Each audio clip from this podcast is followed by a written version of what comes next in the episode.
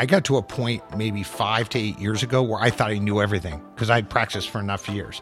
Now I realize that I know what I know and I don't know what I don't know.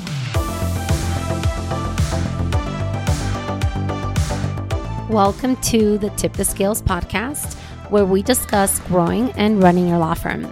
I'm your host, Maria Monroy, president and co founder of LawRank. This week, I am joined by Jeremy Tissot. God, I hope I'm saying that right. And we talked a lot about intake. We talked about not being afraid to refer a case if it's a more specific type of case and it's not something that you specialize in. And oddly enough, we talked a lot about anxiety. I hope you guys enjoy this episode. All right. So tell us a little bit about you. Not too much because I know it all. So you do? I, I just learned that you've had 30 trials. I didn't know that. But go ahead. Yeah. So I know that we know each other from having, I moderated you a few times on, I guess, the TBI Med Yeah. Legal platform. And of course, we know each other from conferences and, and various events. But I did come uh, into this business as a defense lawyer, which some people often think is the dark side.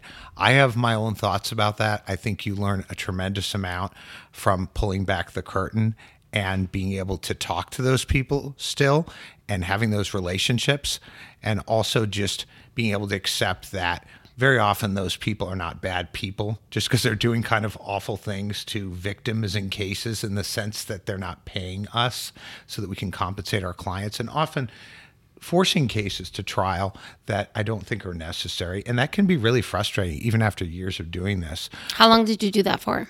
I did that for close to 10 years. Oh, wow. I had a very unusual background, though, that they didn't want to continue to do insurance defense because at that time they were moving the the operations of insurance companies in house in order to save money, and so they were really good lawyers. A couple of the guys that I came up with that were like I won't say my mentors, but my bosses, they were just killer trial lawyers. They were win at all costs guys, I would say, within the boundaries of ethics. But um, they wanted to win at all times, and the and they felt like as they got further along, their bills were being audited automatically by insurance companies. It was like we're saving these people, like from potential forty million dollar verdicts on single cases, and we're getting paid a fraction of what like big law firms get paid by corporations. So we started to move out of that. And in short, I learned how to do a lot of other things, but I never really wanted to niche down because I always felt like I want to have like five areas in Right. case something goes wrong. So, what do you specialize in? So I specialize in the litigation of primarily now traumatic brain injury cases. And it's tough sometimes to be that niche down, but after years of being, yes, I'm a litigator, and I had litigated everything from entertainment cases to business cases. At one point, I even had like a niche in defamation cases, which was great because hardly anybody knew it. But my passion has really kind of always been with this because since the beginning of my career, I was doing brain injury cases 20 years ago. And that's not to brag about like I've been doing this so long, but I kind of came back to it in some ways. And I've just found I kind of know this stuff better than I know other things. You can know a lot about litigations. I just like the idea that it, there is complexity to it. And I also really like, after years of doing this, the only thing that really gives me some degree of joy is I do like to be compensated for what I do, but I really want to So help. do I. yeah. And I want to help people in this sense that I feel like there's a lot of lawyers out there who are all over the board too, and I was there once, or that use cookie cutter approaches. And I feel like because I sort of put myself into this position of I want to know it really well, I want to help others like not kind of do damage to the practice in the sense that they're sending out demand letters and doing things that give the insurance company an advantage. Do you know what I'm saying? No, I don't. What do you mean? Okay. So if you go back five years ago, maybe let's say before TBI Med Legal, even, uh, a lot of people hadn't even really heard. I mean, we all knew there were brain injury cases, but you weren't going to conferences for them. And you really would call a specialist in for that. And so I just think that what I was getting to about is there are lawyers out there who are being told do brain injury cases because there's all these conferences, which is great. Learning is great, but I'm concerned. I do get concerned that too many people are trying to do it and they just use, for example, like letters from other people. Eh, it's like, please ask for help, is all I'm saying. I had no idea what I was doing in certain things. And when I look back at it, I would ask questions, but I got to a point maybe five to eight years ago where I thought I knew everything because I'd practiced for enough years. Now I realize that I know what I know and I don't know what I don't know. How do you know what you don't know? because you you take you see what other people don't know and you realize how bad it is right so uh, and and when you get so specialized into an area uh, then you start to see that only by getting that deep into it that there's no way that you could really know that much about so many things and i'm talking about like be a really good business litigator to understand all the underlying law and also be able to litigate it and try it. You can't do everything. You know from your business that you have to have you have a deep understanding of things that I couldn't even begin to understand. No, and we only work with law firms, primarily PI, for Yeah. that reason. Yeah. Right. And and why is that? Why wouldn't you try to just take some of your expertise and It use gets it? diluted. right. But I mean, if we're if we learn a bunch of industries, it's going to be diluted. Every industry specific to what we do. So we'd rather put all of our energy into one. And I even see people though that even go out there and people ask you questions and you you want to kind of help, but you, it's not really your thing, right? And so the problem I always had was when you're a newer lawyer, like your family will call you, like an uncle, right? Yeah. Or like a friend or something. And the beauty of it in a sick way is to be able to say, I don't know that. And they're shocked when you say that, right? I get questions all the time. Like people I haven't heard from from years from high school. Like, hey, you work with lawyers. What do you know about this? I'm like, absolutely nothing. Like, why would I know anything about that? it, it's funny, but yeah, but as a kind of as a when you don't have the confidence, maybe, or when you're not into the niche that you are, haven't had the success you've had, then you very often feel like I just kind of want to be like that law license makes you a boss, right? So you could you, you know, walk into the family dinner or whatever it is at Thanksgiving. and No, I had no other lawyers in my family, so you know you might feel like I'm the lawyer. I don't feel like that anymore. I feel like it's nice to be able to tell people that I'm sorry. I know somebody who does that. Yeah. You know, but I don't. I can't solve your parking ticket tonight Right. at dinner. You know, or your Your family, your divorce case. Right? yeah. And That's probably the most common one. you know what's interesting about that is I just often find it's hard to find like family law practitioners that are highly competent, easy to work with. First of all, do they pay referral fees? This is a business, right? Um, do they return their phone calls like they are actually? And I'm not talking about lawyers like to call the clients back, but I'm talking. Do they even like you're sending them a case? If someone's sending us a case, a lot of my referrals for a long time came from other lawyers mostly. Like could- And now, how do you get most of your cases? so a lot of it is that we do have some marketing programs, outside marketing programs we use. We do get a lot of referrals uh, from doctors, other professionals, a few different referral circles. We also have like 20,000 client base from 20 years of doing this that we also market to. But I think that what's interesting about, and it's a good question we could talk about, is that when you get a call from another lawyer who, and it could be the case of your life, right? You don't return that phone call, but the it's just. I think when you look at like maybe some of the firms you work with, they have intake set up and things like that. But it's amazing to see how lawyers survive when they just don't even return a phone call from another lawyer. I mean, we've had situations where firms have 33% missed call rate. That's just incredible to me. And, Oh. and, and those are ones who are actually trying, right? no, no, a- absolutely. I, I've we've had all sorts of like issues with missed calls, and it's a metric that we look at every month, and it gets flagged if it goes past ten percent. But yeah, it's it's an issue for sure. Yeah. Not with every firm, but it's more common than you think. Jeez. Usually, like a referral from a lawyer would be a better thing theoretically. So when you say th- like a, th- you say a third, Literally a third. you could be literally missing your retirement case. Oh, right? it's crazy. And even for us, we use 10% as a metric. But if you're getting like an absurd amount of calls per month, even 10% could be a red flag. So 10% tends to be like the average just because of people that call and hang up and bots and whatever. But it also has to do with how much your volume is. So sometimes it's really more 5% max. and it just really depends. Why is that happening? Like if it's a if you know that this is coming from a source. So I don't think they know. I think that they have so many calls coming in that either the intake specialists are on the phone, so that call gets missed. Oh. Uh, and even if they're calling back, if you're if we talk about cold leads, right? Like you're talking about a warm lead. So an attorney referral is a very warm lead. If we talk about a cold lead, that means that they're just going through Google and going down one by Yeah, yeah. one. Got So if you don't pick up the phone and they call the next person and the next person has a great intake and they close them on one call, you lost that lead. So it's either they don't, their team isn't trained correctly, they don't have a big enough intake, um, and nobody's watching. So if no one's paying attention, I mean, I've heard calls where literally the person will tell them what happened. And you can tell that the intake specialist is disengaged, and they're like, "Uh huh, mm Yeah. like they're obviously working on something else. And then the intake specialist will ask them a question, but they've already answered that question. Yeah, well, this is the type of stuff that, like, I literally, I think I was laying in bed. It keeps me awake at night. It should keep you awake at night. because I'm like, what? Yeah, I thought, and again, to the idea of are these mixed together? Or are they coming from different? So, like, they're mixed together. Yeah, If So I think don't what know I- which one it is. I think what you're asking is like where did the call originate, right? right. And I realize that you're saying that there's a bunch of cold calls that could be they're not the least bit screened versus like a warm referral. But you don't know some of these operations are sophisticated supposedly, right? But they don't you don't know I which mean, is which. You can you can track to some extent. You can track what number they dialed. So you know that if they dialed your main number, it wasn't coming, it's probably not as cold, right? But it could be cold because it could be branded. So somebody saw a billboard, they googled the brand, and then they called whatever first phone number. But even that would probably be tracked.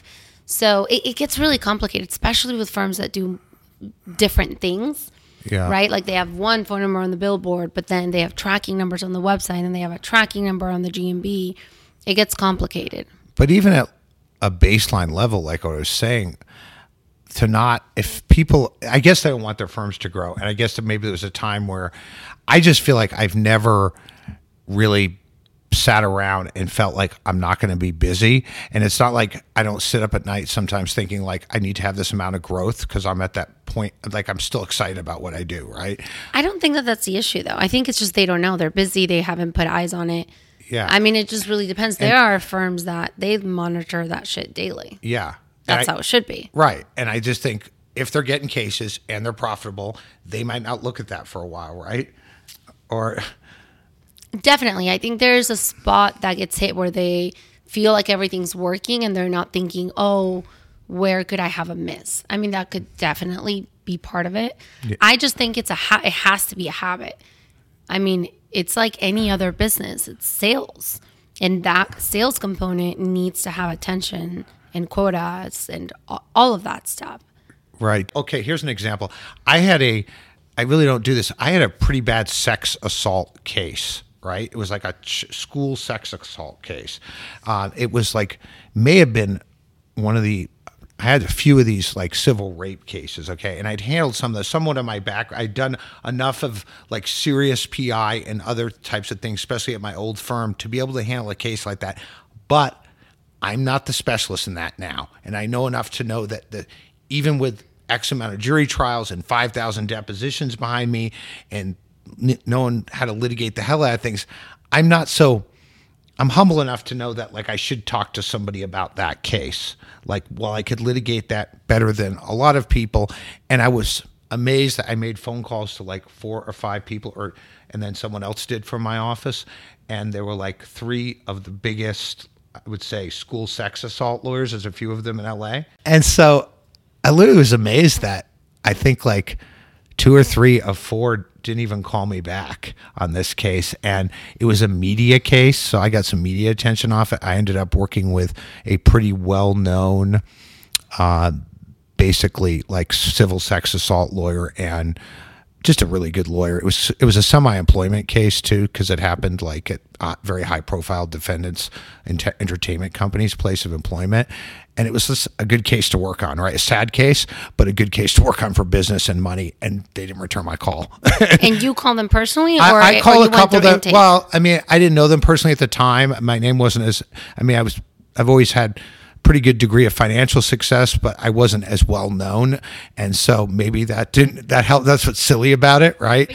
I don't want to get too close to identifying who it was, but it was a pretty well known in that field firm that is But very see, I- financially successful. Okay, like I mean, has you know some of these firms say I've made a billion dollars? Like you can tell that they've made half a billion dollars in settlements because I know some of their cases and they did not return the phone call, whether it's from me, who at that time wasn't like a big name attorney, or from my outgoing person, like from my associate. You got to return that call in some way. Oh, okay, okay. I then went down to the fifth for the fourth one, who wasn't a bad lawyer at all, and they all lost out in that case.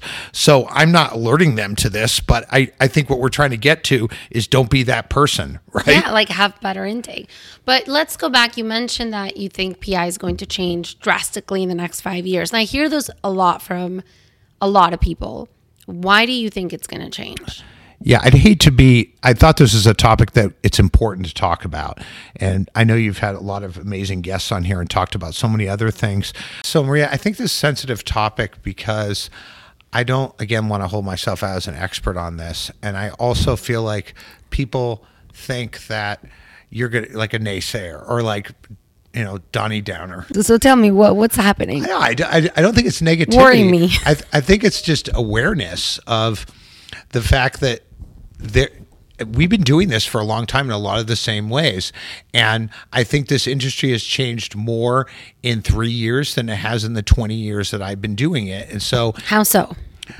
I think that the saturation of the market, the com- the complexity of the advertising and marketing that we see, I think that when you see some of the some of what's out there, uh, some of the media, it's easy for the insurance companies. The insurance companies are eventually going to bring in a campaign. Okay, Oh, absolutely. Right? Yeah. A- and so again dating myself but there were these terrible 200s that went on. That's the last time that they ever attempted to do this. And the only one they got through a lot of them said things like basically we see, we're seeing this and again not an expert in this but i try to keep up on this because it's really important right? Otherwise i may be like selling real estate with other people. I'm sure you'd be great at it. thank you. Do you know anybody? We'll talk after. okay. So it's the it's Florida. We know the Florida thing. I don't know enough about the details to know how drastic that is in terms of the tort reform. I think it's really ironic that it's happening in a state that's like kind of a reddish state now, right? Yeah, no, no, it is. Um, uh, I, I've heard such mixed things. Like some people are like, it's the end of PI in Florida, and we have a ton of clients in Florida. Yeah. Out of every state, we have the most clients in Florida.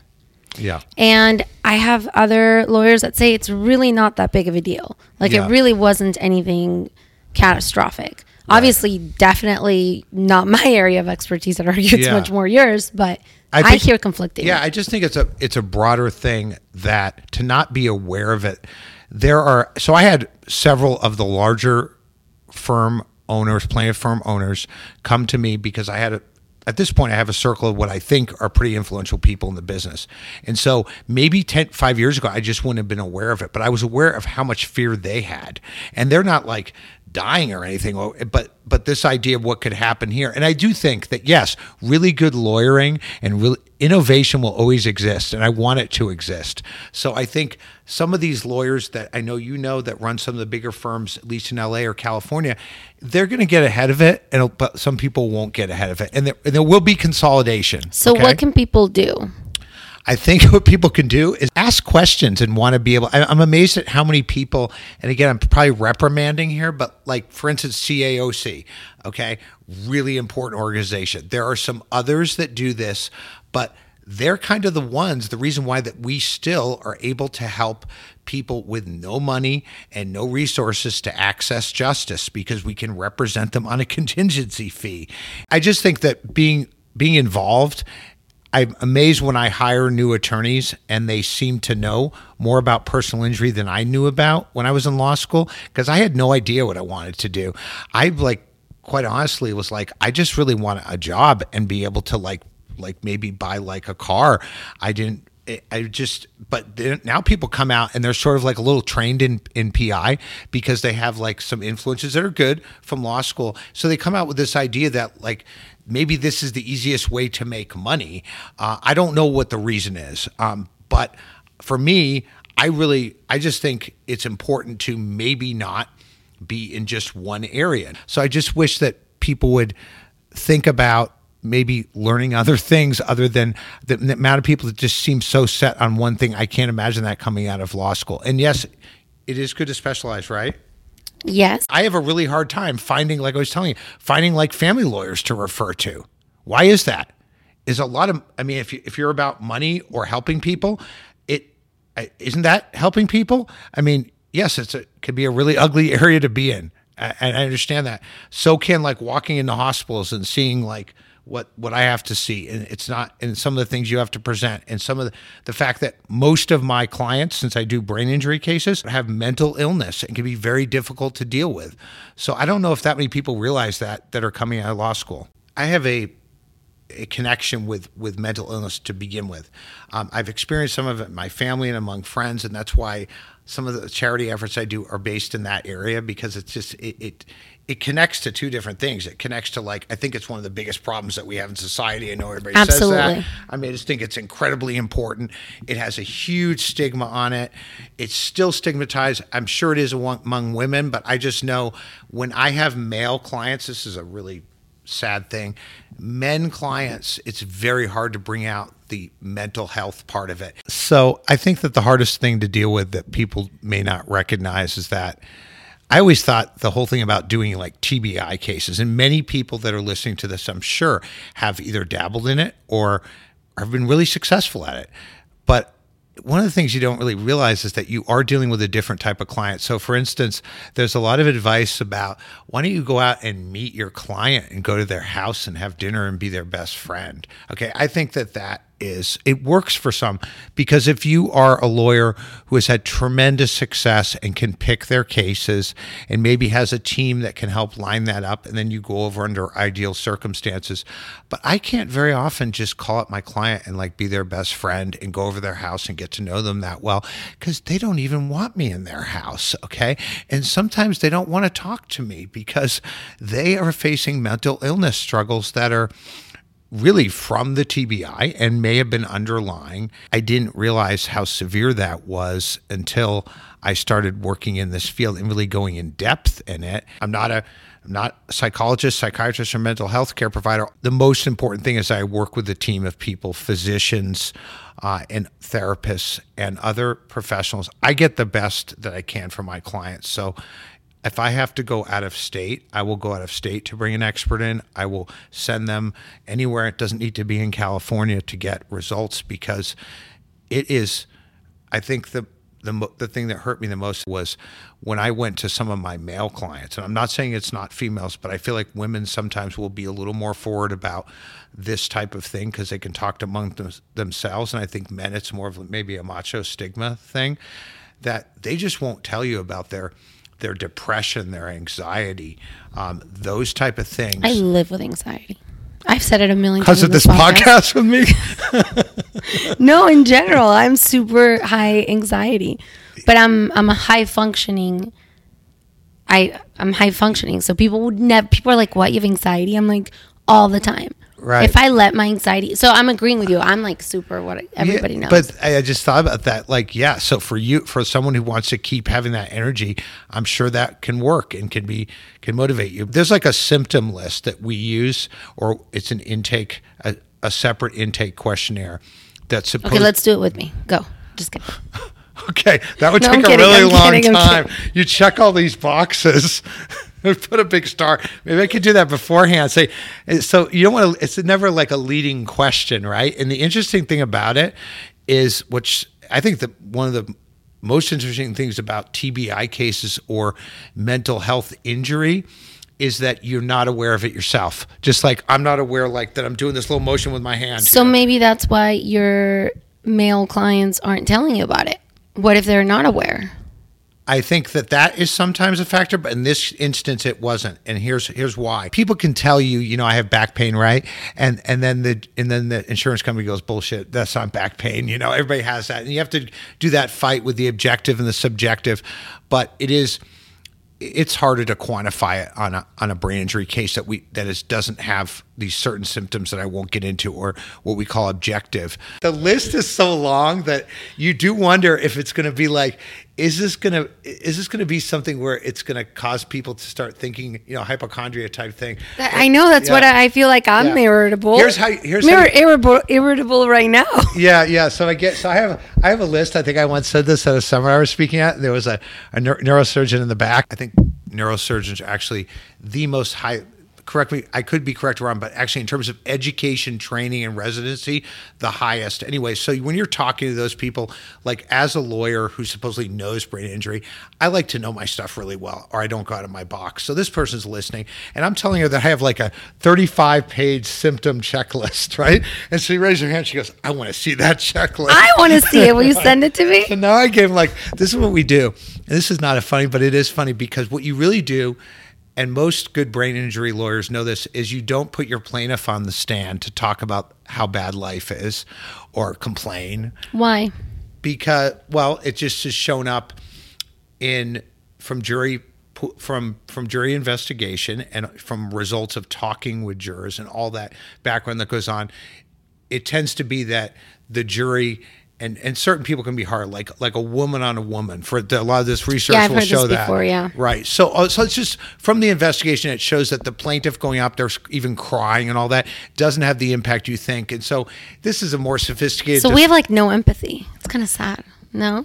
you do if someone else uh, other than the person who's getting the money ha- tells that story and so if, if if your husband was to tell that story maybe i don't think he would do that for you though right He would. i don't think he would i know him He'd be totally like- would. he'd be like i'm not going to help her get that money no it's not his money. You'd be stupid not to. yeah so you kind of need like a you can use a so what we would normally do is you'd put up you try to use like a spouse but you you would also use like maybe a best friend maybe like someone that you work with a coworker but but the the bottom line was that that symptom checklist is way is way it, it gives you more insight when it's not from the plaintiff so I had people who just like don't check off any of the boxes, and I I know that you're that person who ha- you don't have any like no anxiety, depression, irritability, agitation, all these things.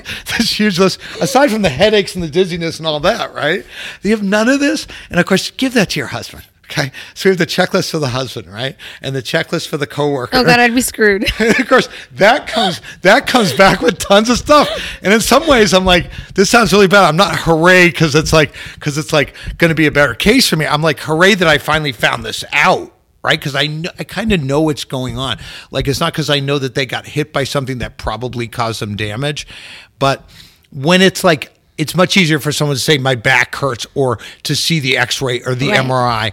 But and yes, I will have clients that will be really upfront, and I say like you know they write a journal, and then I talk to the husband, and they're like, Jeremy, my wife is like you know she's like really hard to be with now, and I'm like.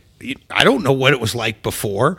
So then I asked, do you have like a third person that you can, you're like the best friend? And the best friend's like, she's like a total bitch now, you know? So that's it. I have to go like the third person to find out because, you know, the husband doesn't want to say sometimes, right? He doesn't want to say like my wife's really difficult, but it's, it's crazy because Get Martin on. He's gonna be like, Maria, the TBI. Yeah. I didn't know about it. that's why we always have to find like the person who is going to be willing to be honest on the, on the form. And maybe I don't need, you don't need to see the form either, right? wow. I feel attacked for some odd reason. So I, I just think that the and, and so so what what it was for like it could be it's just for different people. It could be a men men or women. Some just don't want to talk about that type of stuff. It's still stigmatized. And It I think- very much so. Even though I think it's getting so much better. I just I, it's harder stuff than I thought it would be to do because I don't really like to pry into. It's so much. It was so much easier. I had a boss once that said to me, "Really good trial lawyer, tried cases against all the big guys, would ace them out." He just said, "Jeremy." It's just blood and guts. We don't want to do like family law and all. Family law, you know, I'm not saying it. There's a lot of good aspects. It's an area that needs to be done. I've handled very little of it, so I'm not going to tell you about it. But the little I've touched into it, it can be really ugly, right? Uh, You know, oh my God, accusing your you kidding me? spouse of like child abuse, all these things. Absolutely. It's awful. And I'm not Yeah. saying we don't see we see horrible things too. I've had clients that have, you know, been mentally ill and come in the office and threatening my staff because because they're because they're they have like terrible depression or suicidal thoughts or things like that.